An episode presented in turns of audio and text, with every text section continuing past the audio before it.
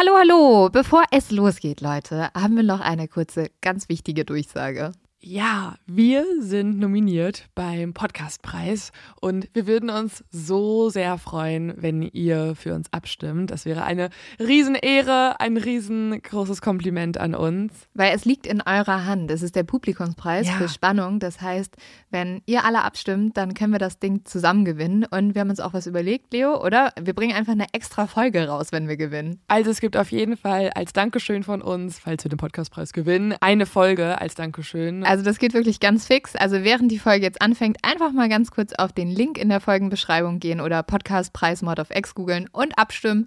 Dankeschön! Dauert nur wenige Sekunden und man muss sich auch nicht registrieren. Und jetzt geht's los mit der Folge.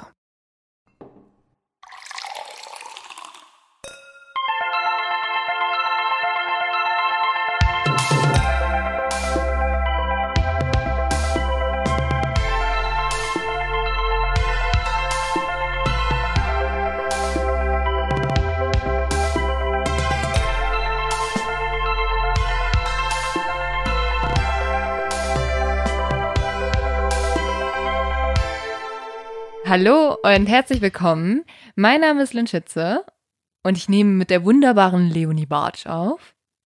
Hallo! Eine neue Folge Mod of X. Ihr wisst ja, wie das läuft. Ihr wisst ja, wie der Hase läuft. Ihr habt ja wahrscheinlich schon 10.000 True Crime Folgen diese Woche gehört. Und wir freuen uns natürlich sehr, dass ihr jetzt auch hier reingeschaltet habt. Und ja, Leo, ich habe auch gleich eine Frage für dich am Anfang. Und wie immer hat die natürlich ein bisschen was mit dem Fall zu tun, über den wir gleich sprechen werden. Und zwar ist die Okay. Frage, was bedeutet Familie für dich und was würdest du für deine Familie tun? Hm, Ich würde sagen alles. Alles? Oder? Willst du Mord Mhm. begehen für deine Familie? Kommt natürlich jetzt auf die Umstände an. Wenn es so ist, dass ich einen Mord begehen würde, damit meine Familie ein geiles Haus bekommt und ich würde den Besitzer ermorden, dann nein. Aber falls sie in Gefahr wären und ich jemand aus dem Weg räumen muss, dann würde ich jetzt schon mal ankündigen, tue ich das. also Okay. ich kündige mich jetzt schon mal als Auftragskillerin an, falls es notwendig ist.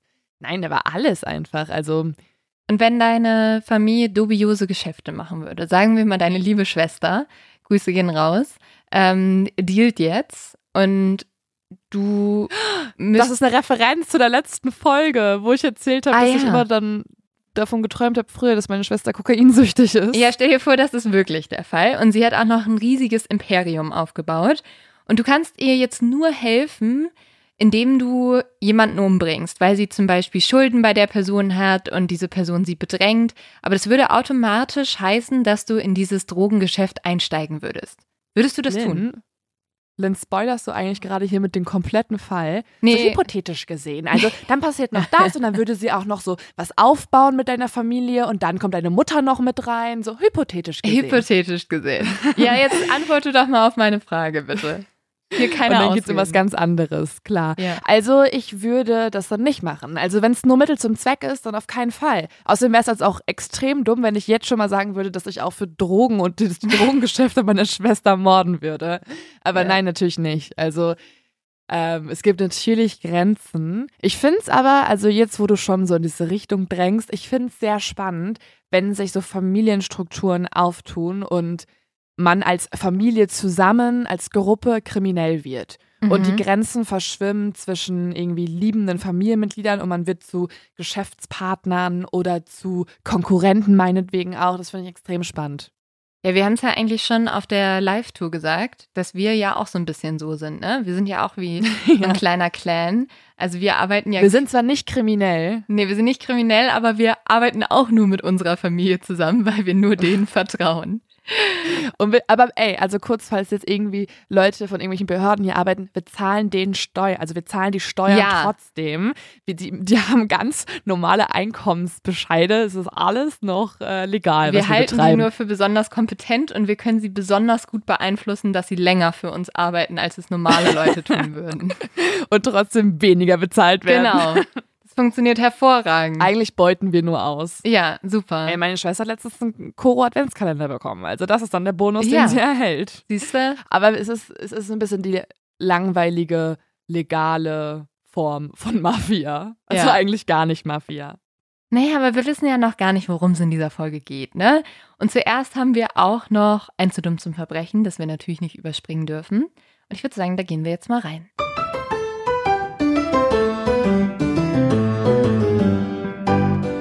Im April 2005 haben zwei Einbrecher die Polizei gerufen in Kopenhagen, weil man ihnen den Autoschlüssel geklaut hatte. Und die saßen jetzt im Auto und haben auf die Polizei gewartet, aber davor Zwei haben sie Einbrecher. ja, die haben vor einen Einbruch begangen und saßen mit ihren Sachen im Auto.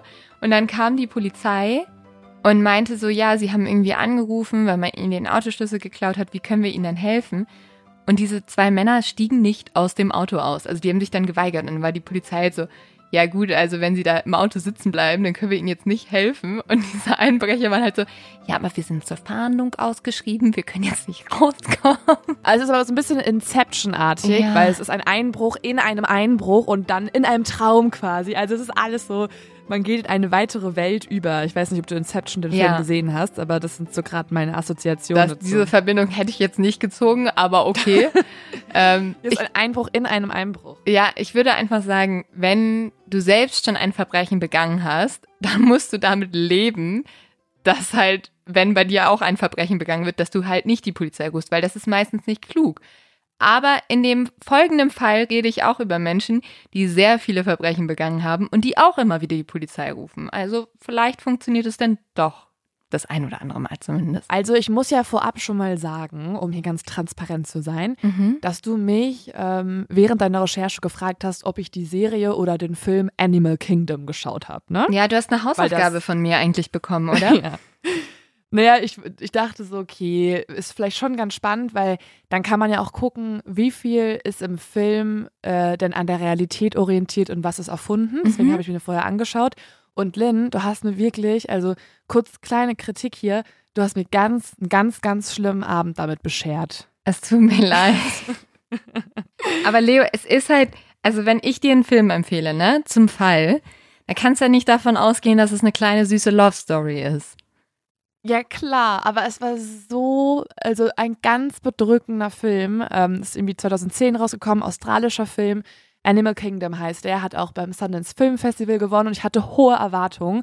Und ich finde ihn auch immer noch sehenswert, aber ich habe jetzt so viele Fragen und Ja. mir brennen wirklich so viele Fragen auf der Seele, die ich jetzt klären will, weil ich konnte gar nicht glauben, was ich da sehe. Also ich bin Ja. wirklich extrem gespannt, was ist wirklich mit den, äh, mit den Leuten passiert. Wirklich, der Film war vorbei und ich war so, ne, mm, Kann nicht sein. Also ich brauche jetzt hier, ich brauche Wikipedia-Eintrag zu jeder Person. Ich war eh die meiste Zeit verwirrt auch einfach. Ja.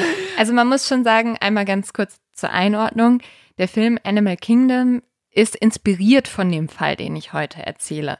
Es ist aber nicht alles eins zu eins wie in dem Film. Aber ich glaube, wenn ich dir gleich den Fall erzähle, wirst du am Ende ein paar Parallelen sehen. Und da können wir ja dann nochmal drüber sprechen. Wir befinden uns in Melbourne in Australien, Anfang der 1980er Jahre. Der Wirtschaft geht es sehr gut. Die Unternehmen in der Millionenstadt machen große Profite.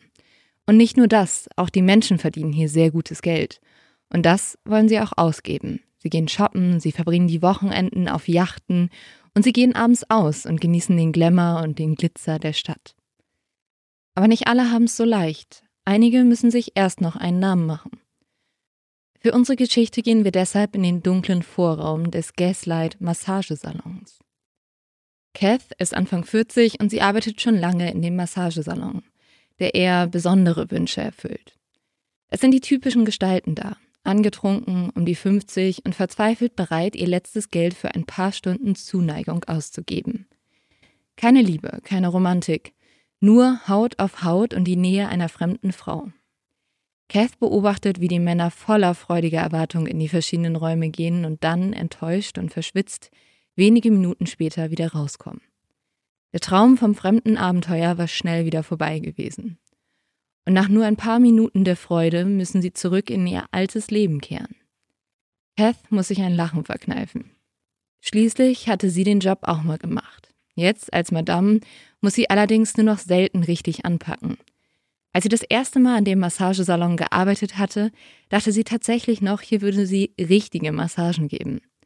Damals hatte sie gut eine Stunde den Rücken eines Mannes durchgeknetet, nur um danach von den anderen Mädchen ausgelacht zu werden. Schnell hatte sie gemerkt, richtig gut bezahlt würde sie nur werden, wenn sie statt dem Massageöl die Peitsche und das Gleitgel auspackte. Dass du irgendwo hingehst, um eigentlich zu massieren und dann erfährst du, ah ja, okay, das ist gar nicht die Art von Massage, die alle von mir erwarten. Stelle ich mir auch ganz, ganz komisch Ja, vor. ja, ja. Dass das vorher auch nicht irgendwie klar wird durch so pinke Neonschrift und so ein paar Rosen an der falschen Stelle und nur männlichen Gästen auch, keine weibliche Kundschaft. Ich habe mittlerweile das Gefühl, dass es dadurch klar wird, dass dann schon draußen am Massagesalon steht, nicht sexuell. Also es müssen ja mittlerweile leider Massagesalons immer betonen, weil ich glaube, sonst kommt es zu sehr unangenehmen Situationen. Mm. Ja, aber bei ihr war es halt auch so, sie hat halt gemerkt, desto mehr sie bereit ist zu gehen, desto besser wird sie auch bezahlt. Und das war natürlich auch sehr verlockend, als sie gehört hat, sie könnte auch viel mehr Geld verdienen. Mittlerweile ist Kath jetzt um die 40 Jahre alt. Sie hat sich ihren Weg nach oben gearbeitet und kann sich jetzt zurücklehnen und die bürokratischen Aufgaben übernehmen. Sie kümmert sich also um den Laden und um die Mädchen und das macht sie auch sehr gut. Schließlich weiß Kath ganz genau, was die Mädchen wollen. Sie nimmt nur einen geringen Anteil vom Lohn jeder Arbeiterin und das ist halt sehr, sehr anders als andere Besitzer von ja, Massagesalons das zu dieser Zeit tun. Außerdem sorgt Kath dafür, dass die Frauen geschützt werden. Wenn ein Freier also handgreiflich wird, ruft Kath ihre Kinder an. Die gehen dann sicher, dass sowas nicht nochmal passiert. Okay, also sie ruft ihre Kinder an, die mittlerweile anscheinend ja auch schon irgendwie erwachsen sind und gewaltbereit oder wie? So kann man sich ja nur vorstellen. Genau, Oder? also sie hat mehrere Söhne und die werden auch mal handgreiflich. Und die unterstützen sozusagen ihre Mutter, dass wenn die irgendwie Stress hat mit Leuten, dann kommen die und sagen, hey, mach das nicht nochmal. Und du kannst dir vorstellen, das sagen die nicht so freundlich. Ja. Im ersten Moment dachte ich, du meinst wirklich Kinder und es kommen so Sechsjährige vorbei und weinen. Ja, nicht ganz. Ja, so süß sind die nicht mehr. Um 1 Uhr nachts ist es dann soweit. Der letzte Freier verlässt den Massagesalon und Kath schließt jetzt die Türen ab. Sie geht die dunkle Straße hinunter vom Massagesalon zu ihrem kleinen Haus in der 35 Stephenson Street. Kath ist sehr müde und sie freut sich auf ihr Bett. Doch dann kommt ihr der Gedanke, noch kurz bei ihrem ältesten Sohn Dennis vorbeizuschauen. Kath ist sich sicher, dass Dennis noch wach ist, weil sie weiß, dass Dennis sich die letzten Tage Unmengen an Speed gespritzt hat und dadurch ging er kaum noch zu Bett.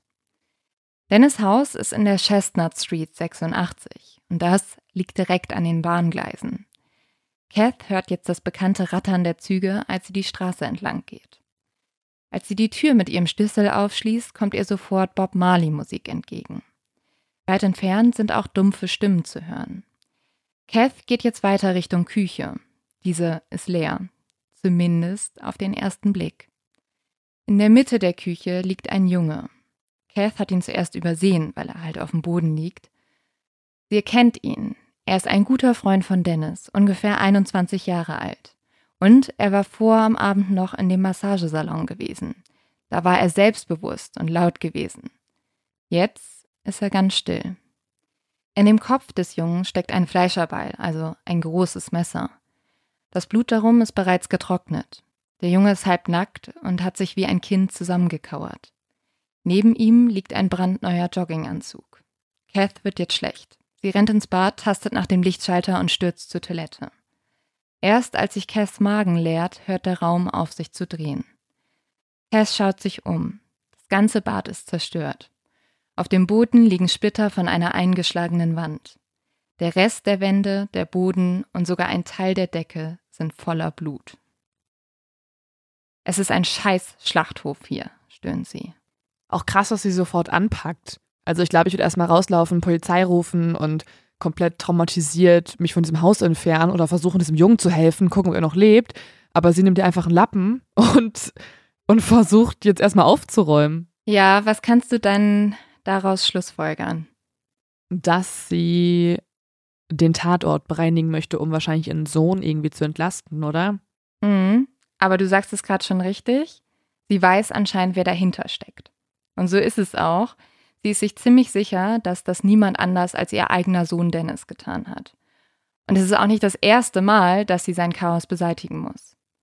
Kath verlässt also jetzt den Raum, sie geht an den Wänden vorbei, an welchen Schwerter, Messer und andere Waffen hängen und kommt wenig später mit einem Wischmopp wieder. Als das Badezimmer wieder einigermaßen sauber ist, geht Kath zurück. Sie folgt jetzt der Blutspur zurück aus dem Badezimmer ins Wohnzimmer.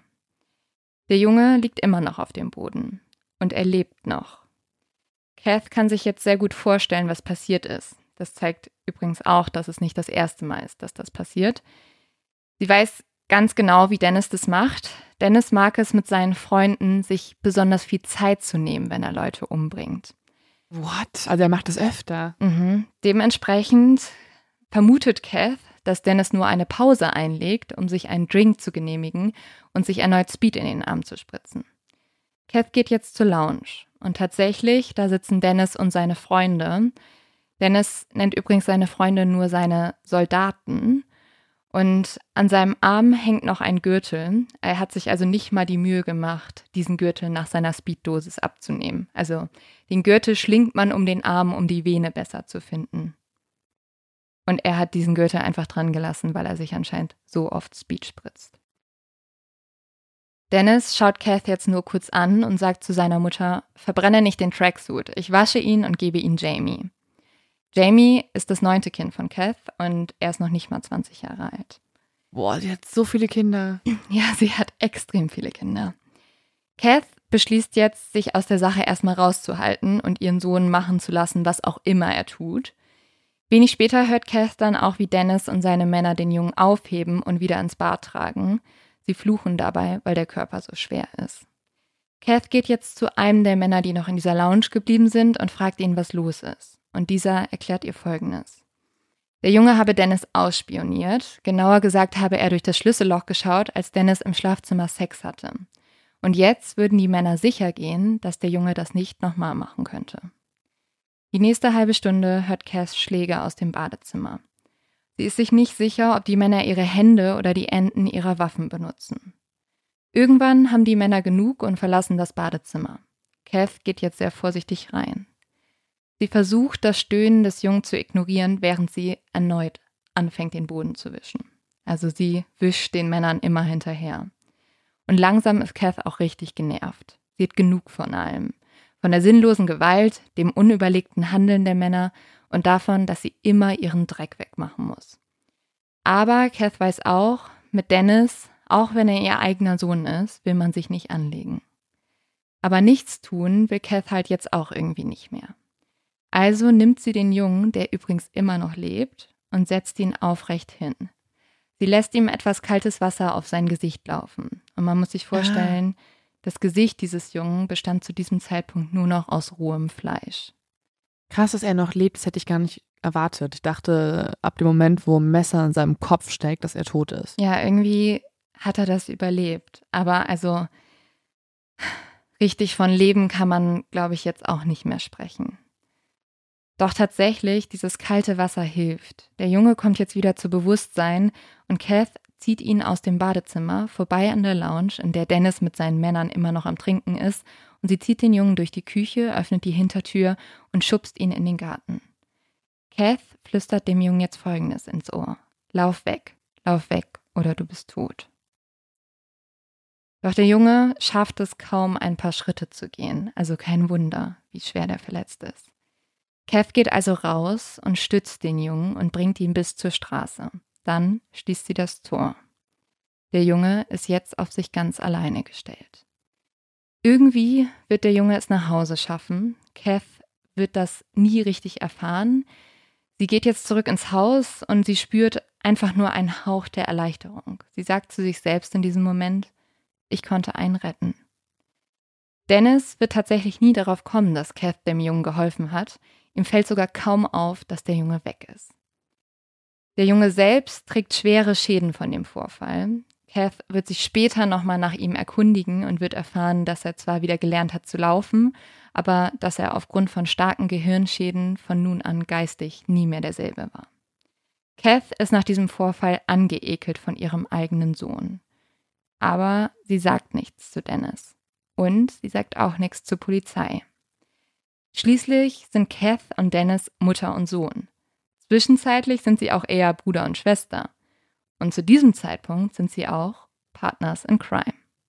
Kath Pettingill leitet nämlich zusammen mit ihrem Sohn Dennis einen der größten Drogenclans Australiens. Kath ist die sogenannte Matriarchin der Pettingills, also die Chefin, die alle anführt. Kath Drogenclan ist ihre eigene Familie. Das ist das Mhm. Besondere hier. Also es ist ein komplettes Familiengeschäft. Und sie als Mutter leitet das alles an. Das heißt, sie hat es eigentlich irgendwie auch zu verantworten, dass jetzt ihr Sohn einfach einen anderen Jungen versucht umzubringen oder zumindest schwere Gewalt hinzufügt. Gleichzeitig wirkt sie aber schon wie eine Frau, die noch ein bisschen mehr moralisches Gewissen hat als zum Beispiel Mhm. ihr Sohn Dennis. Ja, bei Kath ist aber auch ein bisschen die Frage, was ist moralisches Gewissen und was ist auch, ich möchte mein Business schützen. Und wahllos Leute umzubringen, ist nicht gut für mein Business. Und das aber ist sie hat sich tatsächlich. doch gedacht, sie konnte einen retten. Ja, so erzählt sie es, genau. Also sie sagt später, dass sie, das weiß ich ja auch nur von ihr, dass sie gesagt hat, ich konnte einen retten. Aber genau, also man kann auch davon ausgehen, dass jemand mit einem relativ normalen Menschenverstand das nicht gut findet, wenn einfach Menschen gefoltert werden und sinnlos. Also sie hat auch in dem Moment wirklich gesagt, das ist ja so wenig, wofür der bestraft wurde. Ja. Also das Mhm. ist, da merkst du ja auch, dass es nicht nur darum geht, jetzt jemanden zu bestrafen, sondern dass da jemand Spaß dran hat. Aber sie hat einen Psychopathen großgezogen. Ja, das hat sie. Also tatsächlich ist ihr Sohn außer Kontrolle geraten. Cass selber ist sehr kriminell. Sie leitet eines der größten Drogenimperien Australiens. Also es ist nicht so, dass sie jetzt was gegen kriminelle Machenschaften hätte. Aber sie hat was dagegen, was ihr Sohn tut. Weil ihr Sohn ist nicht nur ein brutaler Drogenboss, ihr Sohn ist mittlerweile ein Serienmörder. So ein schlimmer Serienmörder, dass er sogar einen eigenen Namen bekommen hat. Dennis wird nämlich nur noch Mr. Death genannt. Die Polizei vermutet, dass er um die 13 Menschen ermordet hat. Und das Gefährliche an ihm, und das unterscheidet ihn auch von so vielen Mördern, über die wir gesprochen haben, er hat kein Muster. Also er hat eigentlich gar keinen Grund zu töten, außer dass er Lust dazu hat. Und dass er einfach komplett auf Drogen ist anscheinend und komplett Ja. in der Psychose gefangen und einfach ausflippt. Voll. So wiegt er jetzt gerade auf mich, wenn es wirklich so ist, dass er den, den Gürtel noch nicht mal abschnallt, aber Mhm. jemand ein Messer in den Kopf reinhaut. Ja, und Dennis mag es einfach, Menschen Schmerzen zuzufügen. Und wie ich schon erzählt habe, macht er auch oft ein Ritual draus. Also er foltert, macht eine Pause für einen Drink und macht dann einfach weiter. Ihm ist auch komplett egal, ob seine Opfer Frauen oder Männer sind. Das einzige Auffällige ist, dass die eigentlich alle aus seinem Bekanntenkreis stammen. Also er ermordet nicht einfach irgendwelche Leute auf der Straße, sondern er ermordet seine Oh. Freunde, seine Frauen. Er Cool. ermordet auch nur Leute aus der kriminellen Unterwelt tatsächlich. Aber auch da ohne Muster? Oder nur so Kleinigkeiten halt? So Kleinigkeiten und dann switcht er auf einmal und ist so, ich habe jetzt keinen Bock mehr auf dich, deswegen erschieße ich dich und schneid dir den Hals durch. Okay. Sehr, sehr netter Typ. Ich wäre auch gerne mit ihm Mhm. befreundet gewesen, glaube ich. Fre Ja, Freund des. Jahres war Dennis. Freund des Coolste Jahres. Familie. Mhm. Dennis kidnappt auch immer wieder Frauen und zwingt die dann seine Ehefrauen zu sein und macht die, um sie gefügig zu machen, heroinabhängig. Und teilweise hält er seine Opfer bis zu vier Tage gefangen und foltert sie immer wieder. Kath kriegt das natürlich alles mit und sie hat Angst. Angst, dass ihr eigener Sohn sie durch seine Taten zu Fall bringen wird. Aber sie schweigt. Das ist nämlich der Code der Gangsterwelt Australiens. Du verrätst niemanden. Erst recht nicht deine eigene Familie. Und Cass Familie ist wirklich ihr Ein und Alles. Und sie ist auch der Grund ihres Erfolgs. Schon als Kind, und das finde ich sehr bemerkenswert, wusste Kath, dass sie ganz viele Kinder haben wollte. Und sie war sich so sicher, dass sie unbedingt zehn Kinder kriegen wollte, dass sie sich überlegt hat, wie kann ich die kriegen? Ich könnte zu Gott beten, aber es gibt ja jemand, der noch mächtiger ist als Gott, und das ist anscheinend Satan. Also hat die zwölfjährige Kath jeden Tag in den Slums von Melbourne zu Satan gebetet, dass sie zehn Kinder kriegen würde. Und tatsächlich hat sie Mhm. zehn Kinder bekommen. Mhm. Krass. Boah, das, also ich würde niemals zehn liegt, Kinder glaube ich, kriegen wollen. trotzdem nicht daran, dass es Satan gibt und dass es daher kommt, sondern sie hat anscheinend ungeschützten Sex gehabt. Ja, oft. das glaube ich auch. Und ähm, ja, man muss trotzdem sagen, zehn Kinder zu kriegen, ist schon ein Stücken. Also das musst du erstmal packen. Also, Wahnsinn. Da bist du ja fast Ja. immer schwanger Ja, in deinem Erwachsenenleben.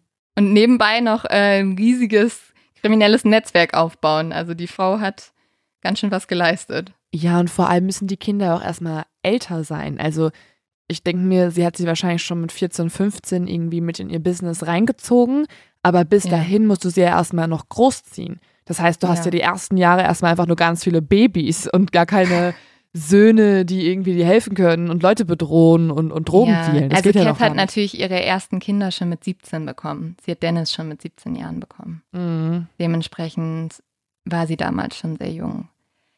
Und als diese Kinder dann größer wurden, waren sie wirklich Caths beste Waffe. Also als Matriarchin einer der bösartigsten Verbrecherfamilien Australiens hat Kath halt nicht irgendwelche Fremden losgeschickt, um Gewalttaten zu begehen, sondern sie hat stattdessen ihre eigenen Kinder geschickt. Und tatsächlich sind sieben von den zehn, die sie bekommen hat, auch bei ihr geblieben. Die anderen wurden zur Adoption freigegeben und die sind auch mit ihr in die kriminelle Unterwelt gegangen. Aber man muss sagen, Kaths Einfluss reicht auch weit über ihre Kinder hinaus. Ihre Verbrecherkollegen in Melbourne schätzen nämlich vor allem eins in Kath. Und ich habe es schon ein paar Mal erwähnt, Kath ist unglaublich loyal.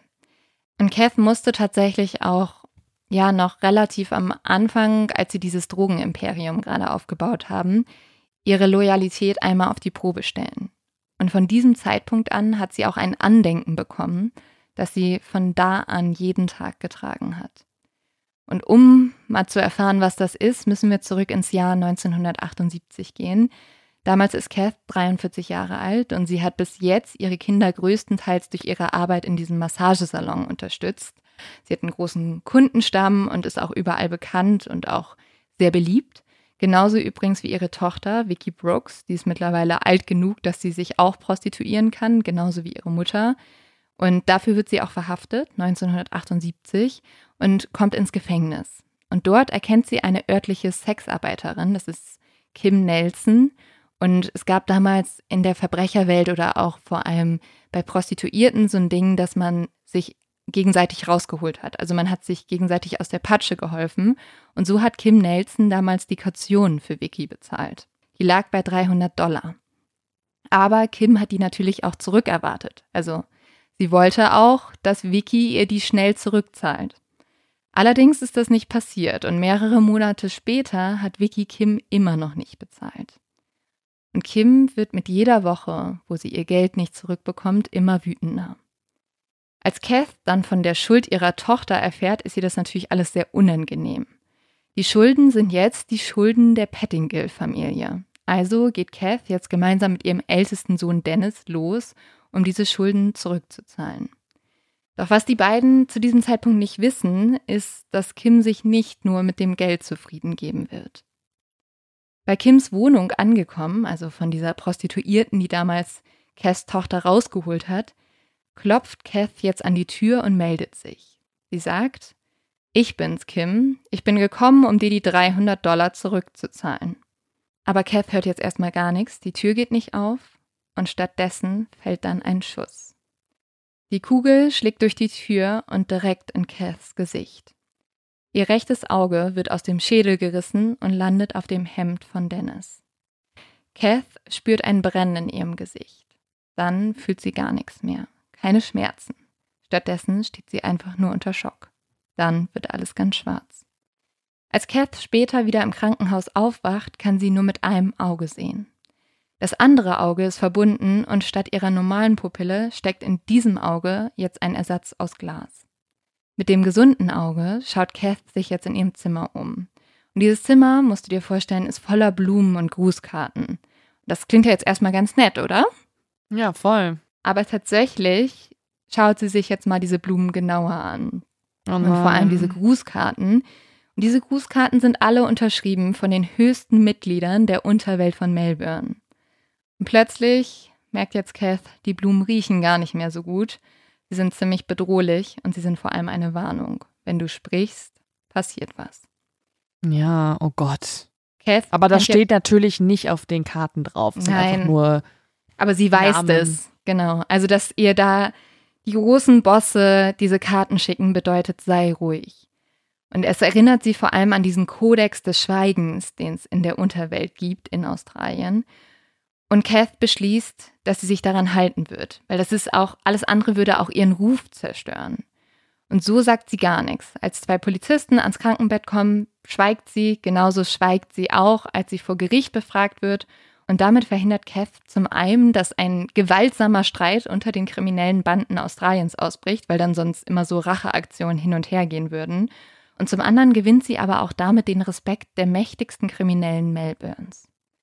Ihr Glasauge erinnert von nun an jeden an ihre Stärke und an ihre Ehre. Und man hat das schon sehr extrem gesehen. Also ich werde davon auch ein Foto hochladen. Ja, ich gucke es mir gerade an und man erkennt schon sehr, dass sie da auch so ein. Also ich hätte jetzt nicht auf Anhieb gesagt, das ist ein Glasauge. Aber ähm, sieht schon ein ähm, bisschen gruselig aus, oder? Ja, man denkt halt, sie hat einfach eine Krankheit oder sowas. Ja. Also ich finde, das gibt ihr schon auch noch so ein bisschen, ja, mhm. Stärke tatsächlich. Mhm. Und jetzt fragt man sich natürlich, wer ist diese Frau? Wer ist diese Frau, die all das macht um sich einen Namen in Australien zu machen. Und man muss sagen, Kath hat es nie so richtig leicht im Leben.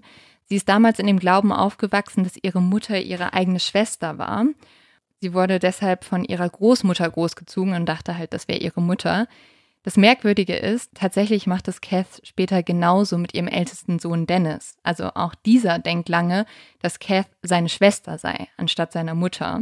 Ja, und ich glaube, das, das, ja. das, das löst in den Personen, glaube ich, ein extremes Misstrauen gegenüber der Welt aus. Wenn so enge Vertraute, die gegenüber jahrelang lügen, ähm, ja. ich glaube, das macht macht schon was mit einem. Weil man könnte ja denken, okay, wenn es ja trotzdem an nichts gemangelt hat und alle liebevoll waren, ist das vielleicht gar nicht so schlimm.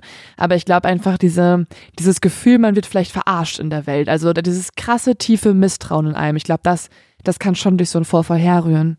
Es gibt tatsächlich eine Parallele zu einem sehr bekannten Serienmörder. Weißt du noch, wer das war? Da war das genauso. Der hat auch. Genau, ja. Ted Bundy hat sehr lange geglaubt, dass seine Mutter seine Schwester war. Und anscheinend hat das da auch was ausgelöst, muss man ja sagen. Irgendwie wäre spannend, mal das mal zu durchleuchten, ähm, ob es da irgendwie Studien gibt oder so. Aber das ist echt ein biografischer Punkt, der sich durchzieht bei vielen Serien. Ja, wie du richtig sagst, es ist halt dieser Vertrauensverlust. Das ist es halt. Mit 16 Jahren heiratet Kath dann das erste Mal und bekommt mit 17 ihren ersten Sohn Dennis. Er und sein Bruder werden von Cass Mutter und dem Vater von Cass brutal erzogen. Also die werden immer wieder geschlagen. Da kann man sich natürlich auch schon ein bisschen denken, woher Dennis Brutalität kam. Währenddessen lernt Kath die nächsten Jahre immer wieder neue Männer kennen und wird mit denen auch viele Kinder bekommen. 1953 hat Kath eine Affäre mit William George Pierce, auch bekannt als Billy, einem lokalen Kleinkriminellen, und dieser öffnet ihr das erste Mal Türen in Melbournes Unterwelt. Allerdings schlägt Billy Kath und betrügt sie immer wieder und so lernt Kath schließlich Jimmy Pettingill kennen. Der ist zwar bereits verheiratet, aber Kath macht sich da irgendwie nichts draus und nimmt tatsächlich auch seinen Nachnamen an, obwohl er eine komplette Familie und eine Frau hat. Also er heiratet sie auch dann gleichzeitig. Ja, und da gibt es tatsächlich aber auch eine etwas merkwürdige Sache. Jimmy soll nämlich die jüngeren Kinder immer wieder geschlagen haben. Und dann sind vor allem die älteren Brüder immer wieder gekommen, also auch Dennis und haben halt ihre Geschwister beschützt. Und da soll es einmal einen ganz, ganz schlimmen Streit gegeben haben. Und danach hat Jimmy Selbstmord begangen. Da kannst du dich natürlich fragen, äh. ob das ein Selbstmord war oder nicht, da wir ja so ein mhm. bisschen wissen, wie diese Kinder auch getickt haben, ne? Mhm. Aber gibt es keine Beweise für. Das ist nur was, was ein bisschen offen ist, aber an sich wurde es als Selbstmord bezeichnet. Mhm. Kath musste jetzt natürlich für die sieben Kinder, die noch bei ihr zu Hause gelebt haben, sorgen und, und dafür hat sie zunächst mal, um Geld zu verdienen, einen Job als Bardame angenommen. Und dadurch ist sie natürlich auch oft nicht zu Hause. Und so kommt es, dass Dennis schon ziemlich früh mit seiner Karriere als Kleinkrimineller beginnt. Als er dann wegen Fahrens ohne Führerschein ins Gefängnis kommt, gesteht ihm Kath, während er dort im Gefängnis ist, dass sie in Wirklichkeit seine Mutter ist. Und das löst bei Dennis eine unglaubliche Wut aus und er wird nach seinem Gefängnisaufenthalt immer gewalttätiger werden. Im Oktober 1973 nimmt der 22-jährige Dennis einen Mordauftrag an einen Betreiber eines Massagesalons für nur 500 Dollar an. Also das sagt schon was über einen Menschen aus, dass du bereit bist, für 500 Dollar einen Mord zu begehen. Also ich weiß, dass junge Menschen, inklusive mir, auf jeden Fall auch richtige Scheißjobs gemacht haben für einen richtigen Scheißlohn, weil man Leo, es auch einfach vergleichst du jetzt irgendwie wusste. deinen Kellnerjob mit einem Auftragsmord begehen? Genau, also ich würde Dennis auch raten, als sein Lebensberater, bitte verhandel doch besser. Also ein Auftragsmord, dafür kriegst du auf jeden Fall über 10.000 Euro, wenn du gut handelst. Also nutzt das bitte besser aus, Dennis. Ich hoffe, dass du nie solche Beratungen machst. Da ist da bin ich sehr glücklich drüber. Aber tatsächlich war der Deal noch schlechter, weil er nimmt auch noch seinen jüngeren Bruder Pete mit. Also er muss das dann auch noch splitten. Und Mhm. sie kriegen das auch nicht hin. Also dieser Mord scheitert. Aber die beiden Brüder begehen trotzdem ein unglaublich schreckliches Verbrechen. Sie vergewaltigen nämlich stattdessen drei Frauen an diesem Abend und kommen dafür Was? auch ins Gefängnis. Obwohl Drei. Drei, ja. Ja, diese Frauen waren eigentlich dazu gedacht, diesen Massagebetreiber anzulocken, weil sie den kannten. Und dann ist der nicht gekommen und dann waren die halt so super sauer auf diese Frauen und haben die geschlagen und vergewaltigt. Unglaublich Oh Gott. schrecklich. Obwohl Kath über das Verhalten ihrer Söhne natürlich nicht erfreut ist, muss sie sich auch ein bisschen um ihre eigenen Angelegenheiten kümmern. Während Dennis und Peter also im Gefängnis sitzen, arbeitet Kath weiter an ihrer Karriere. Und sie schafft es tatsächlich, sich schnell von einer Angestellten in dem Massagesalon zu dessen Betreiberin hochzuarbeiten, mit Hilfe eines kleinen Unfalls. Und auch bei diesem Unfall weiß man nicht ganz genau, war es ein Unfall oder was auch immer. Eines Tages wird nämlich das Auto des Salonbetreibers in die Luft gesprengt und daraufhin beschließt dieser zu fliehen und den Massagesalon hinter sich zu lassen. Und Kath sieht darin ihre Chance und übernimmt jetzt die Leitung des Massagesalons. Doch in den nächsten Jahren landet auch Kath immer wieder im Gefängnis. Im Sommer 1978 werden dann aber die mittlerweile 43-jährige Kath und der 26-jährige Dennis aus ihren jeweiligen Haftstrafen entlassen und gerade noch rechtzeitig, um dann, das habe ich dir schon erzählt, Cass Tochter Vicky dabei zu helfen, die Schuld bei der Prostituierten Kim Nelson zu begleichen. Und da wissen wir ja schon, dass das dann zu Kath Glasauge geführt hat. Diese stärkt jedoch ihren Ruf und so kann sie sich wirklich bis 1980 von dieser Managerin zu einer nennenswerten Person in der Unterwelt entwickeln.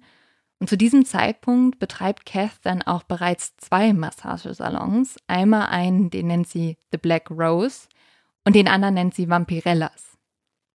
Da habe ich mich kurz gefragt, wie ich meinen Massagesalon nennen würde. Hast du kurz ein Brainstorming gemacht Ja. und ein paar Namen aufgeschrieben und dann ist dir eingefallen, du willst eigentlich gar keine öffnen? Ja, aber ich habe, also ich fand nämlich Vampirellas ganz lustig und dann war ich so, Finde ich ein bisschen random, also wenn es da irgendwie so um Bloody Mary Cocktails gehen würde. ja, oder die haben ein bisschen checken. gebissen, die Mädels. ja, Wer weiß. stimmt. Stimmt. Ich würde Reitschule oder so nennen. Dann, oder? Macht das nicht mehr Reitschule? Ah, Ist Mhm. das, also dein, dein Traum vom, vom Pferdehof ist also eigentlich ein Traum von dem Pferdehof. Bis jetzt gerade war es keiner, aber wir sind ja jetzt in dieses Brainstorming Ah, ja. übergegangen. Aber man muss schon sagen, dass Kath halt in einer Welt, die zu diesem Zeitpunkt eigentlich nur von stinkreichen Männern beherrscht wurde, es halt geschafft hat, sich jetzt mittlerweile echt nach oben zu arbeiten und halt diese zwei, ja, sehr bedeutenden Massagesalons besessen hat. Mit Anfang 40 hat Kath jetzt so viel Geld mit diesen Salons verdient, dass sie sich ein Haus in Richmond leisten kann. Und das ist eine etwas schönere Gegend in Melbourne. Und sie gibt sich eigentlich sehr mit diesem Erfolg zufrieden. Sie ist sehr glücklich. Aber ihr Sohn Dennis ist weniger geduldig. Er will das ganz große Geld machen. Oder halt An- Morden. Oder Morden. Eins von beiden. Geld oder am besten beides. Geld und Mord. Einfluss. Irgendwie Einfluss und Macht. Anfang der 1980er Jahre will Dennis Melbournes Quelle für die damals profitabelste Droge der Straße werden. Und das war Heroin. Kath ist jetzt zuerst sehr skeptisch. Sie weiß, wie süchtig Heroin machen kann und sie will nicht, dass ihre Kinder mit dieser Droge in Verbindung kommen. Spritzt sich zu dem Zeitpunkt Dennis noch nicht Speed in die Adern? Ähm, zumindest nicht so viel, nein. Okay. Und Kath lässt sich jetzt auch überzeugen, und zwar durch das Geld. Und so beginnen die Pettingills, Heroin in der Nachbarschaft zu verkaufen. Dennis kümmert sich um den Nachschub. Anschließend wird das Heroin noch gestreckt bzw. verdünnt, um den Gewinn zu maximieren und angeblich, um die Todesfälle durch Überdosierung zu verhindern. Oder Hm. man könnte auch einfach sagen, um mit weniger Stoff mehr Geld zu verdienen. Außerdem ist es doch so, dass das Gefährlichste eigentlich ist, wenn Drogen halt falsch gestreckt wurden. Ja. Also, dass das viel gefährlicher ist, dass sie genau das machen und sie sorgen nicht dafür, dass weniger äh, Todesfälle bekannt werden, sondern eigentlich im Gegenteil, es führt zu mehr Toten. Ich würde jetzt auch mal unterstellen, dass ähm, viele Drogenkartells jetzt nicht im ersten Sinne darum äh, bedacht sind, dass keine Leute sterben. Sie bieten Drogen an, aber auch gleichzeitig so eine Nummer für eine Entzugsklinik, weil sie sind auch voll die Samariter. Da ist noch so ein Beipackzettel. Bitte bedenken Sie, das ist schlecht für Ihre Gesundheit. Also, während Dennis also sich um den Stoff kümmert, übernimmt Kath die Koordination. Die Drogen werden in kleine Päckchen gepackt und diese werden dann markiert. Grün für Go, also für Speed, rot für Slow, also Heroin. Dennis Brüder, der 17-jährige Trevor und der 18-jährige Jamie, helfen bei der Zubereitung und dem Vertrieb des Produkts. Manchmal benutzen die Jungs dann auch Cass Massagesalon für den Verkauf und die Abgabe der Drogen. Für den Fall, dass bei diesen Treffen jemand aus der Reihe tanzt, dient der 23-jährige Victor als Vollstrecker der Familie. Dennis fängt dann auch an, sich zu schützen. Er lässt vor alle Türen Stahlgitter bauen und baut die Häuser zu einer Festung um. Dennis ist auch extrem smart. Er hat nämlich einen ganz besonderen Ort für seine Drogenverstecke und auch für seine Waffen. Er weiß nämlich, wenn das nicht auf seinem Grundstück ist, dann kann er dafür auch nicht behaftet werden bei einer Razzia. Deswegen buttelte er immer so Löcher unter seinem Zaun, aber so, dass die Drogen halt, wenn er sie in diese Löcher packt, auf dem Grundstück des Nachbarn sind. Und er macht es auch so, Oh. dass er dann zum Beispiel die Waffen einfach an einem Seil vom Zaun runterhängt. Damit sind sie nicht auf seinem Grundstück und sie sind einfach auf dem Grundstück des Nachbarn. Und die Das Polizei kann da klingt- nichts mehr machen. Okay, ich wollte gerade sagen, es klingt so wie jemand, der sehr schlau sein möchte, aber dadurch eigentlich besonders dumm ist, weil er so die Waffen einfach aufhängt in der Luft und jeder sieht sie baumeln oder so. Man sieht noch so die Löcher und die, die Kokaintüten wurden nicht so richtig verbuddelt und so. So wirkt es eher. Aber, Ja, aber- also das ging tatsächlich, also es hat tatsächlich funktioniert. Also Ja, wirklich also so, dass konnte ihn sein Anwalt immer wieder rausholen. Und er war halt echt so richtig so, ja, also schaut doch, da sind die Drogen. Ja, super. Auf welchem Grundstück sind die? Ja, nicht auf meinen. Viel Spaß, Hm. Leute. Toll, dass ihr da wart. Klingt wie ein zu dumm zum Verbrechen irgendwie. Nee, aber hat damals funktioniert. Und die Polizei ist natürlich auch jedes Mal richtig wütend geworden. Mhm. Dennis kauft sich und Kate außerdem ein neues Haus. Aber nicht nur das. Dennis mag alles, was glänzt und zeigt, wie reich er ist. Und so soll er auch Goldketten im Wert von 250.000 Euro um seinen Hals getragen haben. Ich, ich, also da bin ich immer an so einem Punkt, wo ich mich frage, sind die eigentlich alle ein bisschen dumm? Die werden gesucht von der Polizei. Die Polizei hat die auf dem Kicker und vermutet, dass da vielleicht kriminelle Machenschaften irgendwie nachgegangen wird. Ja. Und dann sind diese Menschen aber immer so, ja, also so eine richtig fette Karre in Gelb mit noch so drei fetten Goldketten. Das ist doch vielleicht eine geile Idee. Ja, also Dennis war auf jeden Fall jemand, der sehr gerne gezeigt hat, was er hat. Er hat sich auch im Gefängnis hunderte an Tattoos stechen lassen. Also wenn du einmal auf das Bild schaust, das ich dir jetzt Mhm. zeige und das ich auch auf Instagram hochladen werde, siehst du, Dennis war wirklich so ein Vorzeigegangster, wie aus dem Bilderbuch. Ja, tatsächlich muss ich sagen. Also es gibt, du hast ja zwei verschiedene Fotos hochgeladen, ne? Einmal Mhm. das, wo er mit einem kleinen Kind ist. Da Ja. finde ich, könnte er bis auf, da hat er auch wirklich so extreme Gold. Oh mein Gott, wie viele sind das? Der hat locker fünf oder so, fünf fette Goldketten um. Du musst ja auch erstmal auf 250.000 Dollar kommen, die du dir um den Hals hängen kannst. ja, also Stil hat das nicht mehr so viel, aber gut. Aber ich finde, Falls du wenn man, ihn gerade, ja, wolltest du gerade sagen, dass du findest, er sieht aus wie ein liebender Vater auf dem Foto? Genau, das wollte ich sagen. Also wenn man diese Ketten abzieht und einfach Mhm. nur ihn so betrachtet, dann finde ich, sieht er an unfassbar durchschnittlich aus. Also könnte Mhm. alles sein, könnte Steuerberater sein, könnte ein Journalist sein, könnte jemand sein, Ja. der im Handel arbeitet. Äh, wirklich, also da finde ich, hat man nicht so den Vibe ähm, fetter Drogenboss. Dann wiederum hast du noch ein zweites Foto hochgeladen und da sieht man die ganzen Tattoos und das mit der Goldkette gepaart, das gibt die Vibes von, okay, der ist vielleicht doch ein bisschen gefährlicher. Aber insgesamt, finde ich, gibt es Schlimmere vom Aussehen her. Es gibt auch ein Foto, ich dachte nämlich auch erst voll niedlich und nett eigentlich mit dem Kind und so, ne? Es gibt dann aber auch ein Foto, wo er diesem Kind einfach eine Zigarette in den Mund steckt. Oh, Ja. echt? Also ich glaube, er war nicht der beste Vater. Und es gibt auch eins mit einer Kettensäge. Ja. Und dazu habe ich nachher auch noch eine Geschichte für dich, Leo. Also da ist alles geklärt. Es ist wie so eine langsame Entwicklung von Foto zu Foto. Ja, wir stellen euch die alle bei Mord auf Ex Podcast auf Instagram hoch. Die Polizei merkt das natürlich auch und wie du schon sagst, schön doof. Die werden jetzt darauf aufmerksam. Und zwar so darauf aufmerksam, dass sie eine dauerhafte Überwachung des Hauses von Dennis veranlassen. Die mieten so ein verlassenes Haus, das da gegenübersteht und hocken da eigentlich die ganze Zeit drin und beobachten Dennis. Dennis rastet aber auch richtig aus. Also einmal läuft er mit einem Maschinengewehr zu diesem Haus und zerschießt einfach alle Fenster. Und einmal schießt er auch auf einen Helikopter von der Polizei, der über dem Einfach Haus so? kreist. Einfach so, weil er zu viel Speed genommen hat. Aber die Polizei macht auch nicht viel. Das ist unglaublich. Wenn sowas passiert, geht die Polizei zu Kath und sagt, ja, krieg mal deinen Jungen in den Griff. Aber das Warum war's. denn? Ich glaub, die so hatten viel alle- ja, die Respekt hatten Angst Angst. vor denen? Ja. Die hatten Angst Ja. und du wirst später auch merken, die Polizei war teilweise auch ein bi- bisschen dubios zu dieser Zeit. Also da gab es auf jeden Fall auch ein paar Leute, die sogar am Ende mit Dennis zusammengearbeitet haben. Und ja, das alles hat natürlich aber dazu geführt, dass andere Polizisten so eine ganz große Wut aufgebaut haben. Und deswegen hat auch die Polizei am Ende nicht immer fair gearbeitet. Bei Dennis gibt es jetzt aber tatsächlich jemand, der ihm zu Gefahr wird. Und das ist er selber. Er wird nämlich, und das ist fast ein bisschen absurd, das Opfer seiner eigenen Sucht. Und er hat ja selber mit den Drogen so viel Geld gewonnen und jetzt werden aber diese Drogen auch ihm zum Verhängnis. Zwar nicht sein eigenes Heroin, das hat er übrigens nie angerührt, was auch ein bisschen beunruhigend ist, sondern Speed. Irgendwann spritzt sich Dennis alle 30 Minuten eine neue Dosis. Manchmal ist er so high, dass er vergisst, die Kordel des Morgenmantels zu entfernen, die er benutzt, um seine Vene besser zu finden. Dennis bleibt außerdem tagelang wach und er wird immer wahnhafter und auch irrationaler.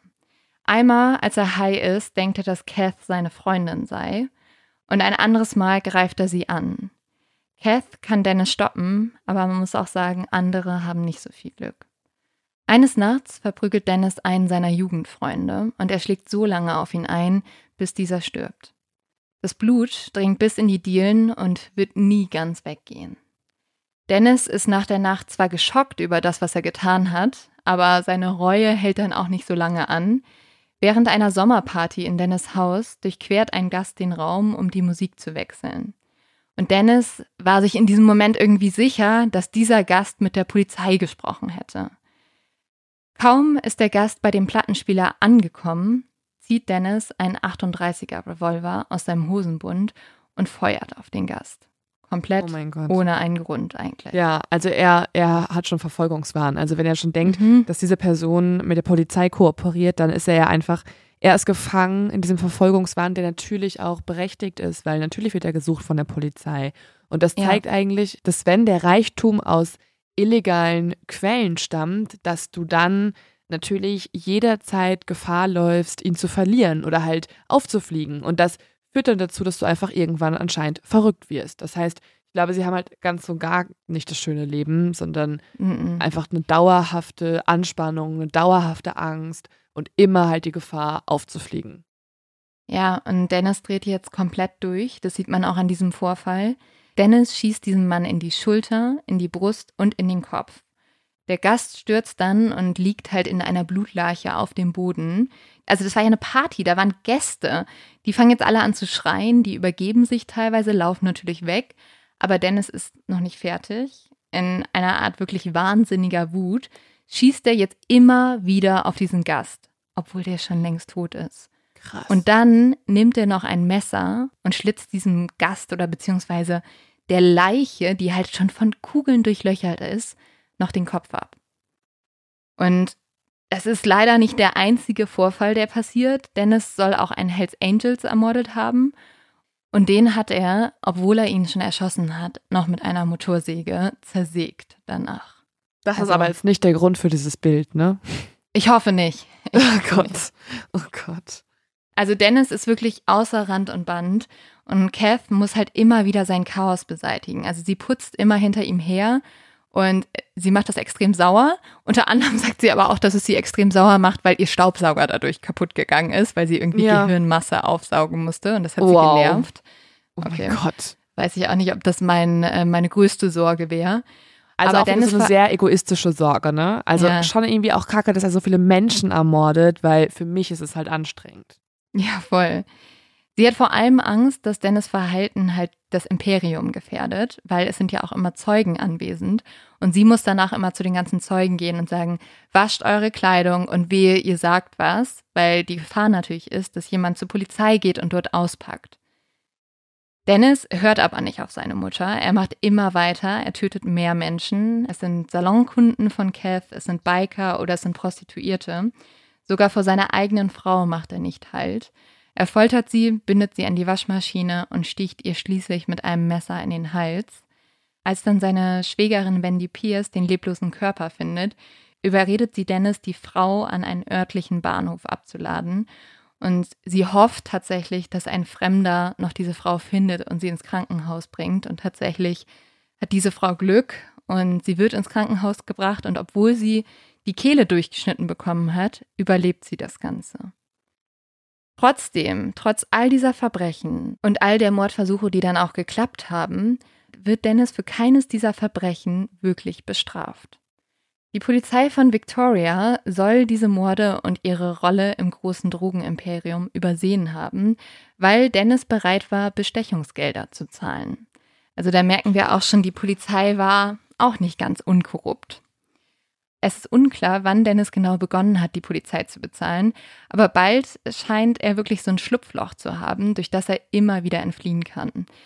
Er soll auch zwei Nummern gehabt haben, die er einfach anrufen musste, wenn er ins Gefängnis gekommen ist, und dann ist er wieder freigekommen. Dass die Polizei ihm so viel hilft, hat auch noch einen anderen Grund. Er wird zu einem Informanten. Aber die Information, die Dennis der Polizei gibt, ist auch so ein bisschen fragwürdig, weil teilweise schickt Dennis einfach die Polizisten zu den Leichenfundorten von den Menschen, die er ermordet hat. Und dann sagt er aber, das waren seine Rivalen. Also sehr, sehr smart, weil tatsächlich schafft er halt dadurch auch seine Rivalen aus dem Weg zu schaffen. Aber also, wie schlecht, sorry, war die Polizei, dass sie das alles immer glauben? Dass sie jemanden, der Mhm. offensichtlich auf jeden Fall außer Kontrolle ist, als Informanten nutzen, bin ich auch ein Wie bisschen schlecht schräg. oder wie gut bezahlt, Leo? Ja. Das Ja. ist, glaube ich, die Frage. Ja. Also Kath hat tatsächlich später auch mal gesagt, dass die Polizisten zu dieser Zeit nichts anderes waren als Gangster mit Polizeimarken.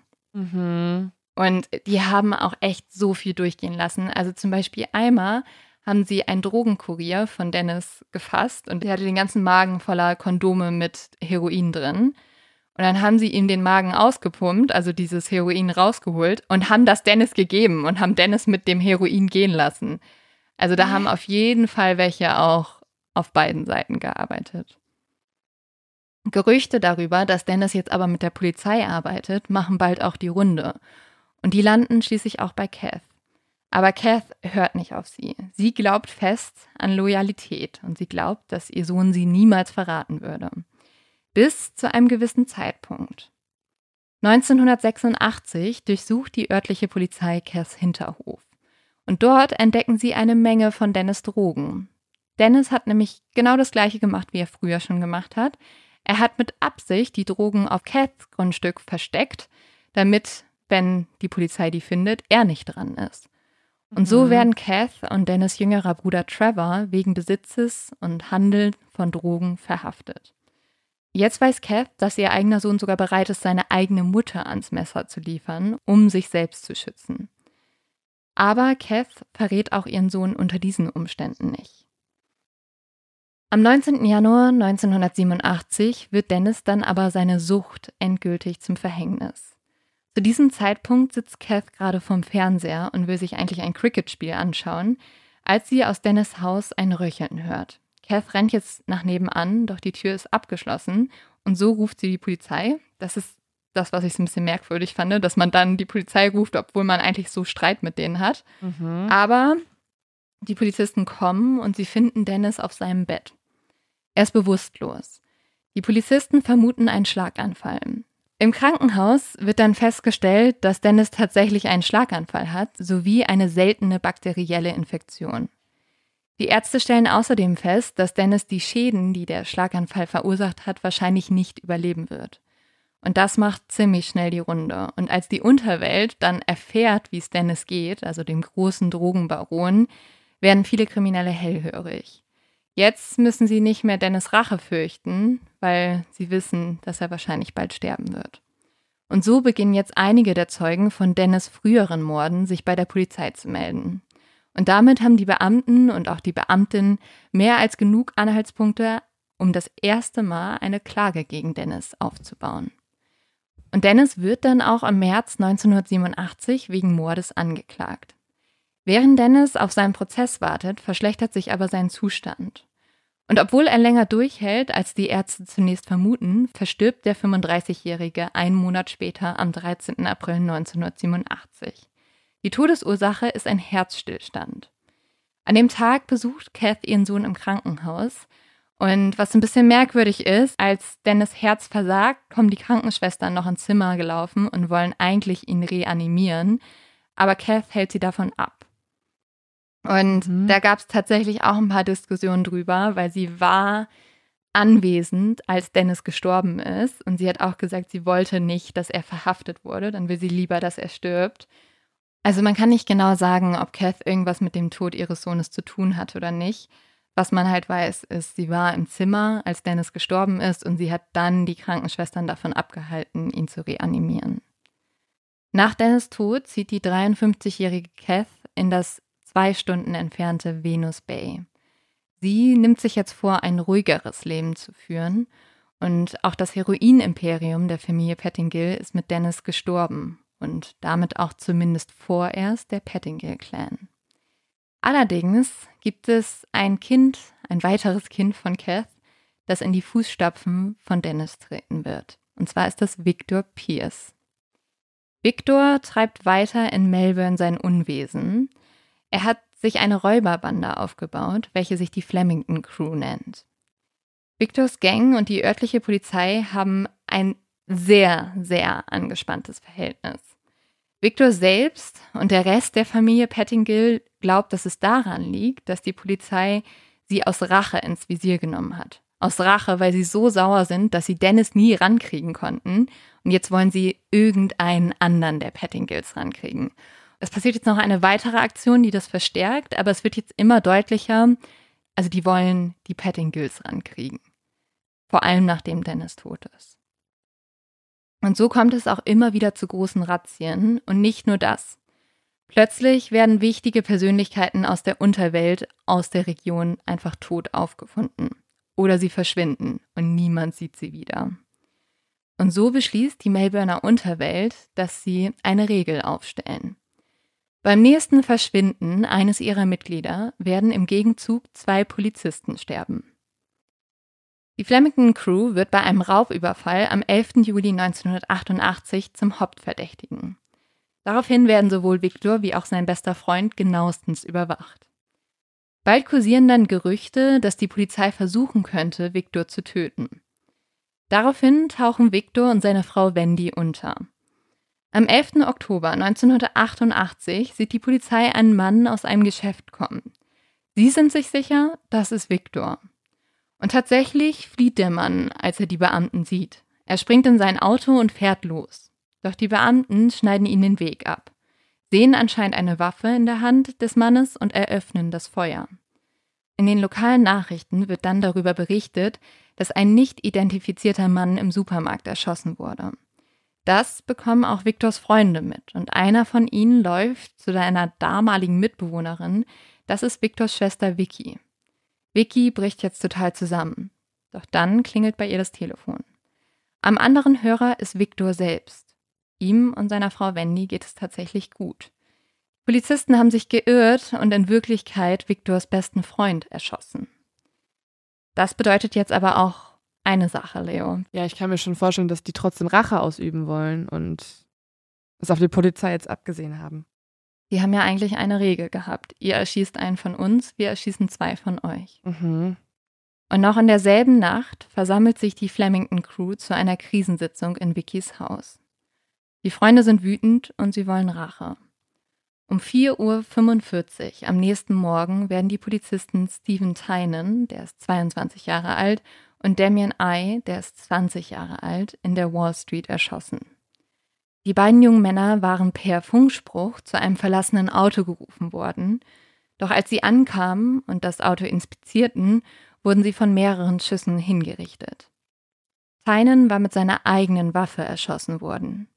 Die beiden jungen Männer waren nicht mal zwei Jahre bei der Polizei gewesen.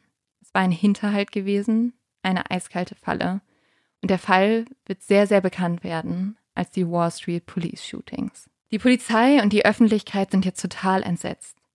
Die Schüsse werden als ein Anschlag auf das ganze Justizsystem gesehen. Und auch die kriminelle Unterwelt ist in Panik. Sie wissen, dass diese Aktion Folgen haben wird. Und du musst dir vorstellen, Leo, die Menschen haben so doll Angst, beziehungsweise die Kriminellen haben so doll Angst, dass 30 aus dem Gefängnis geflohene Insassen sich jetzt freiwillig bei der Polizei melden. Was? Die kommen jetzt einfach zurück und sagen, bitte steckt mich ins Gefängnis, ich gehe zurück, weil die so Angst vor Vergeltungsmaßnahmen haben. Aber sie werden doch gar nicht, sie wären doch gar nicht betroffen, oder? Es wird ja eher die Polizisten treffen. Nee, es sind ja Polizisten ermordet worden. Deswegen sind die Vergeltungsmaßnahmen natürlich, also könnte die Polizei jetzt Vergeltungsmaßnahmen machen. Ach so, und jetzt haben, aha, okay, das ist so ein Kreislauf der Gewalt ist. Jetzt haben natürlich wieder die ehemaligen Insassen, aber die sind doch eh auf der Flucht. Ja, aber die denken sich, ich möchte jetzt nicht von der Polizei erwischt werden. Okay. Weil okay. jetzt gerade sind die Mhm. Polizisten natürlich überhaupt nicht nett. Also es ist schon so ein bisschen so eine Stimmung und du hast ja den Film auch gesehen, wo die Leute halt, also da ist es ja auch so, dass die der Polizei nicht mehr trauen und dass die sich ziemlich sicher sind, die können uns auch einfach so erschießen. Mhm. Und das geht da halt auch gerade ab und dann sagen halt die Leute, dann bin ich lieber im Gefängnis, wo ich sicher bin, als dass ich hier rumlaufe und mich der nächstbeste Polizist einfach erschießt. Gott, das war echt keine gute Zeit in Melbourne. Das war keine gute Zeit in Melbourne. Am nächsten Morgen hört Kath dann Radio und in diesem Radio hört sie, wie der Moderator über dieses Shooting spricht und auch sagt, dass er glaubt, dass die Pettingills daran schuld sind. Und Kath kann das gar nicht glauben, sie rastet auch total aus, sie schmeißt ihr ganzes Geschirr hin und sie beschließt, dass es jetzt für sie Zeit ist, zurück nach Melbourne zu kehren, weil sie war ja die ganze Zeit eigentlich in so einem Vorort und hat so ein bisschen so ein Oma-Leben gelebt. Als Kath weg war, hat sich die Stadt aber sehr verändert. Sie ist vor allem wütender geworden. Die Polizei will halt wirklich Rache. Sie sind fest entschlossen, die Pettingills zu verhaften. Und so führen sie jetzt mehrere Razzien durch und bringen auch alle Mitglieder der Familie aufs Revier. Und sie haben auch Glück. Cass 17-jähriger Neffe Jason verplappert sich. Er bringt jetzt seinen Onkel mit einem Raubüberfall in Verbindung. Als Victor erfährt, dass sein eigener Neffe ihn verraten hat, ist er aber relativ verständnisvoll. Er sagt halt so, ja, ich kann es schon verstehen, die üben halt voll den Druck aus und so weiter und so fort. Und er nimmt sich vor, am nächsten Tag einfach auf das Polizeirevier zu gehen und mit den Polizisten zu sprechen. Doch dort wird er sofort verhaftet. Kath ist sogar fast erleichtert über seine Inhaftierung, weil sie glaubt, dass er, wenn er nur für diesen Überfall angeklagt wird, weniger für die Shootings belastet wird. Und sie glaubt auch, dass er hinter Gittern sicherer ist vor außergerichtlichen Vergeltungsmaßnahmen.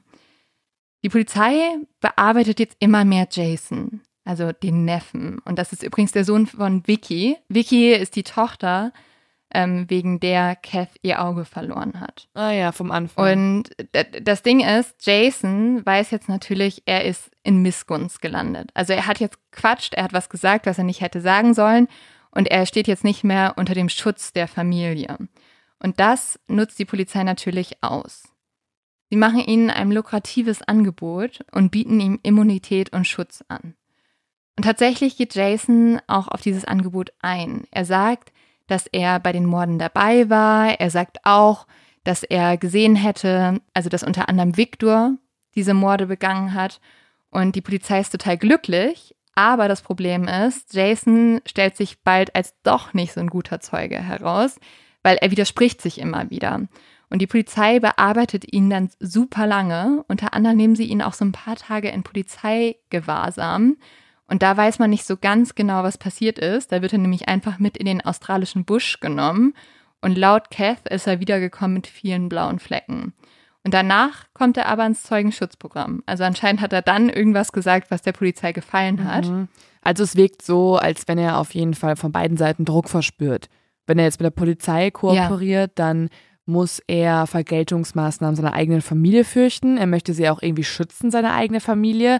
Andererseits hat er natürlich jetzt auch irgendwie anscheinend Druck durch die Polizei erlebt, weil sie ihn vielleicht ja auch irgendwie jetzt geprügelt haben oder zumindest äh, isoliert haben. Also ich stelle mir das jetzt echt ganz schön hart vor für so einen 17-jährigen Jungen, der als Kronzeuge oder als wichtigster Zeuge in diesem Prozess jetzt irgendwie agieren muss.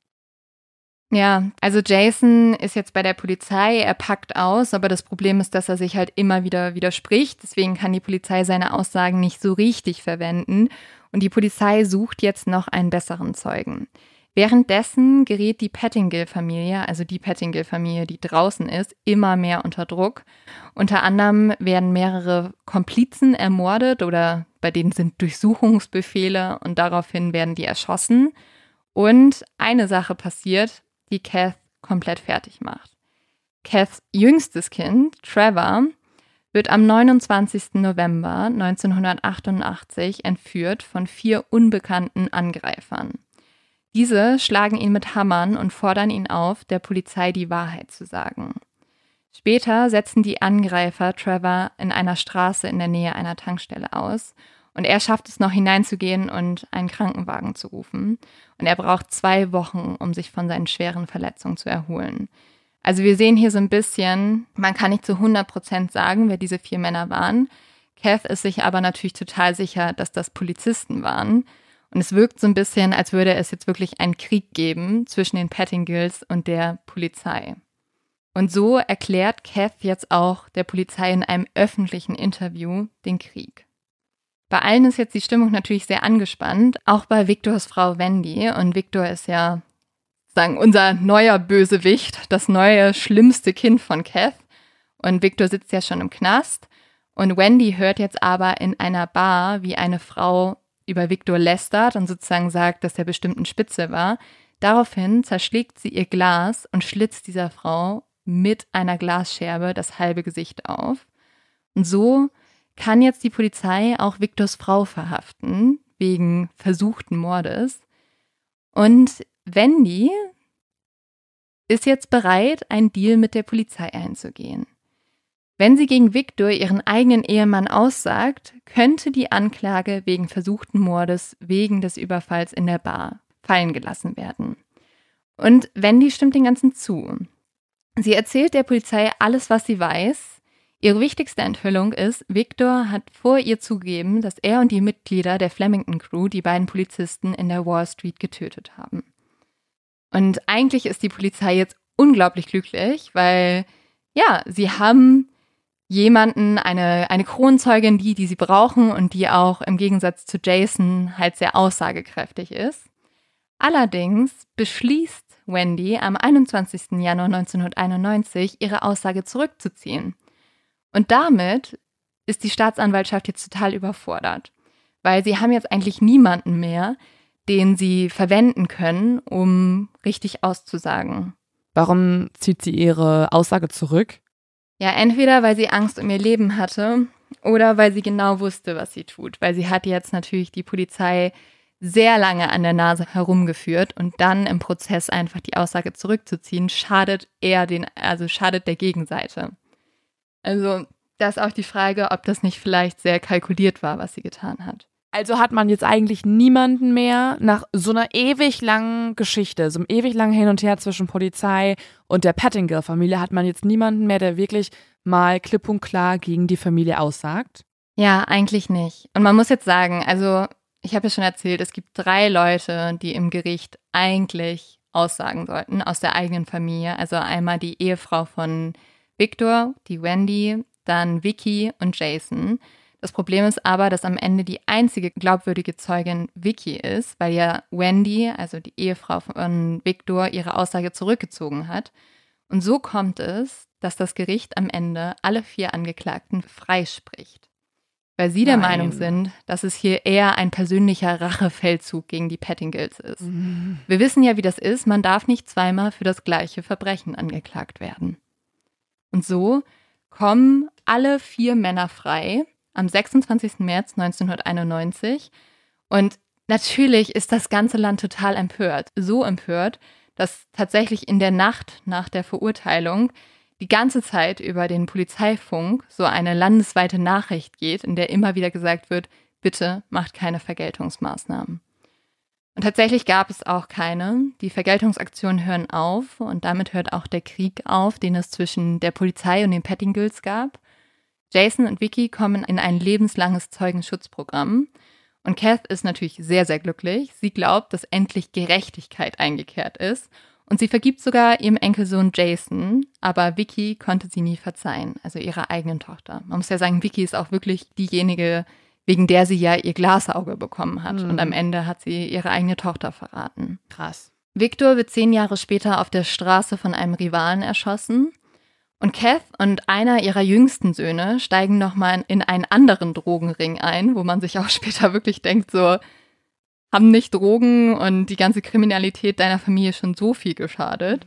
Und tatsächlich läuft das auch nicht lange gut, weil sie werden von einem Undercover-Polizisten mit dem Fake-Namen Lenny Rogers überführt. Ich fand den Namen Lenny Rogers wirklich, also das klingt für mich schon nach einem Fake-Namen, deswegen musste ich dir den noch miterzählen. Und der hatte sich in die Familie eingeschleust und hat dann am Ende eine Anklage geschafft. Kath und ihr Sohn konnten dann dafür verurteilt werden, aber das waren nur geringe Haftstrafen. Und tatsächlich hat Kath danach lautstark verkündet, dass sie die Hoden dieses Undercover-Polizisten entweder für 20.000 Dollar zusammenkaufen würde oder 10.000 Dollar einzeln für jeweils einen Hoden. Also, sie wollte ihn ermorden lassen. Beziehungsweise nur. Ja, Aber, also, Ja. es, sie wurden jetzt einfach alle nie verurteilt. ja, nur geringe Haftstrafen für Drogenbesitz und ein bisschen Dealen. Dann ist sie einfach jetzt irgendwie 2005 oder 2010 irgendwie eine mittlerweile wahrscheinlich schon Urgroßoma und ist auf ihrem Anwesen in Australien, hat sich da jetzt einen schönen, schönen Infinity Pool reingebaut und ein paar Goldketten um. Sie hat auch immer noch viel mit der Presse geredet, hat auch immer gesagt, dass sie gar nicht so schlimm war, wie alle gesagt haben, weil sie hat den Spitznamen Granny Evil bekommen. Und sie sagt immer so, ich wollte nur meine Kinder beschützen. Okay. Und sie soll jetzt, Aber ich möchte trotzdem die Hoden haben von jemandem, der Ja, mir ja, tot genau. geliefert werden soll.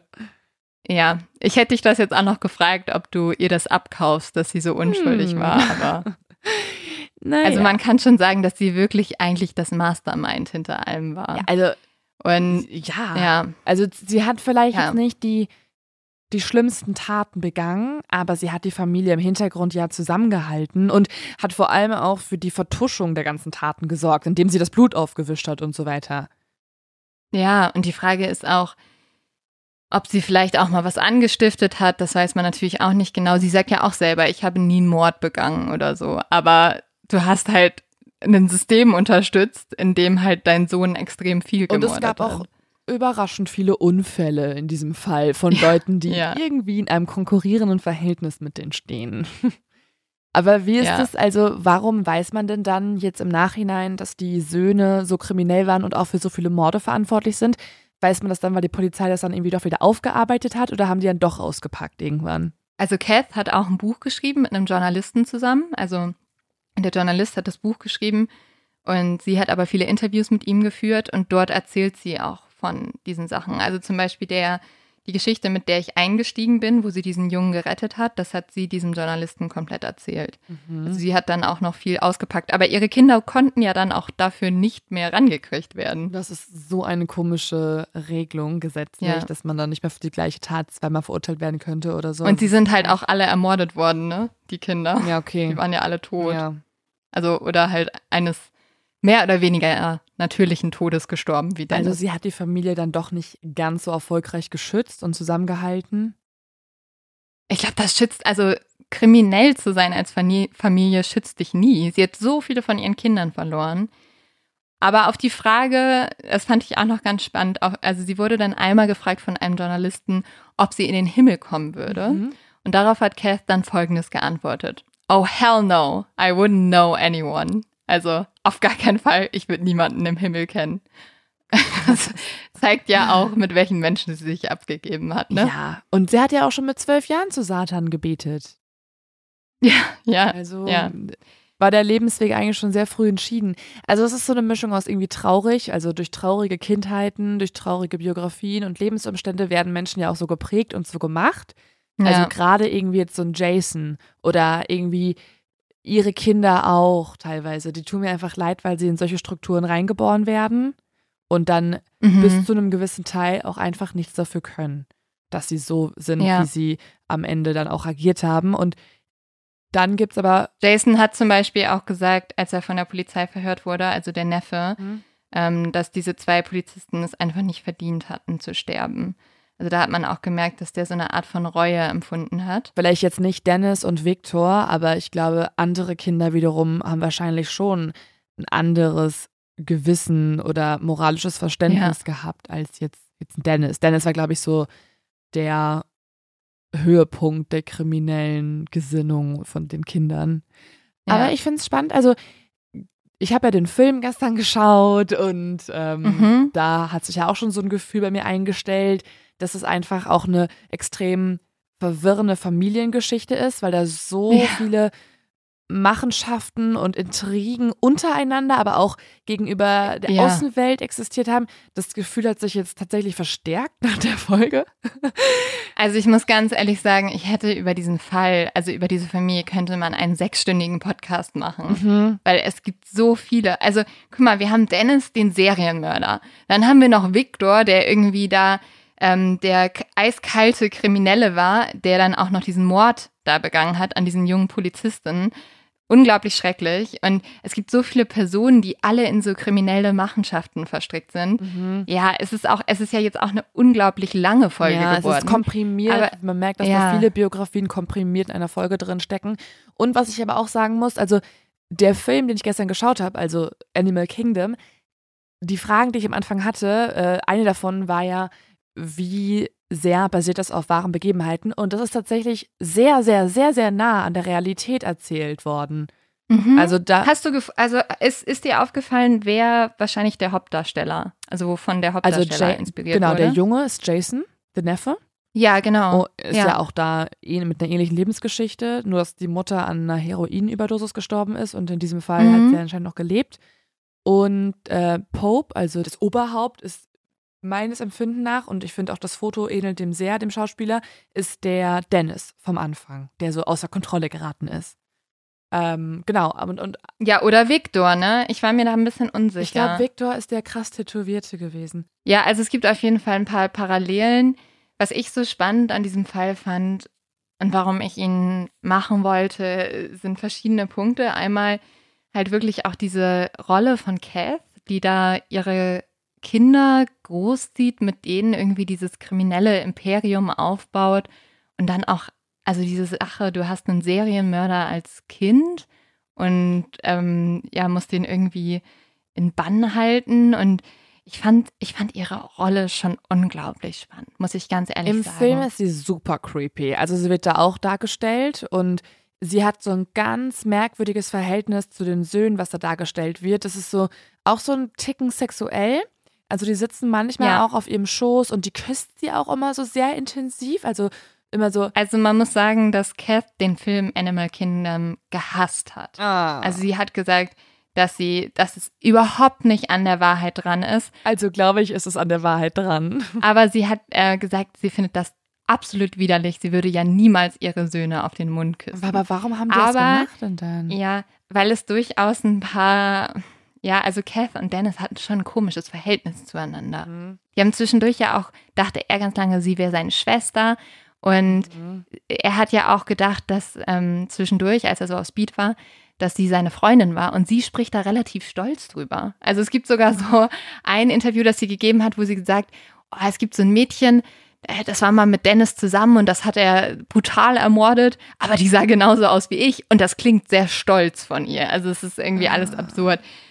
Aber ja, eine komische Geschichte. Ja, auf jeden Fall eine merkwürdige Mutter-Sohn-Beziehung am Start. Also ja, das, das hat man schon im Film gesehen. Die waren immer ein bisschen zu nah, da hat er auf ihrem Schoß gesessen und so. Ich glaube, das hat viel damit zu tun, wie er am Ende dann auch geworden ist.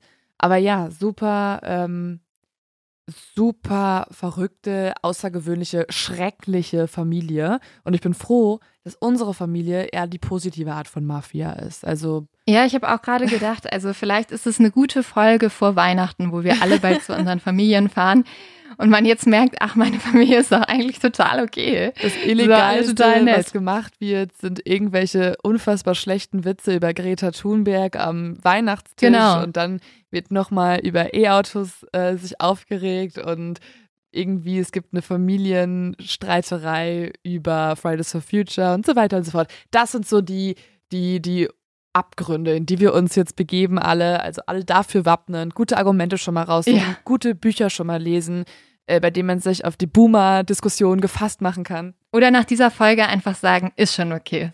Nehme ich mit. Solange ihr keine Menschen ermordet, Keine ist Evil okay. Granny am Start, kein Dennis am Start, ist Ja. alles in Ordnung. Ja, das ist vielleicht die Lektion aus dieser Folge. Also dann, Ich habe eine neue Idee, Leo, ähm, was wir manchmal statt den Leos Tipp Ja. machen können, und zwar eine Folgenempfehlung unserer alten Folgen. Und ich Uh. hätte auch schon eine, in der Recherche habe ich oft an diese Folge irgendwie gedacht. Und zwar war das äh, der Iceman. ah ja. Die- Ja, genau. Irgendwie hatte sich das, von der Recherche hat sich der Fall ein bisschen ähnlich angefühlt. Also es war eine Folge über einen der schrecklichsten, aber auch erfolgreichsten Auftragskiller der Welt.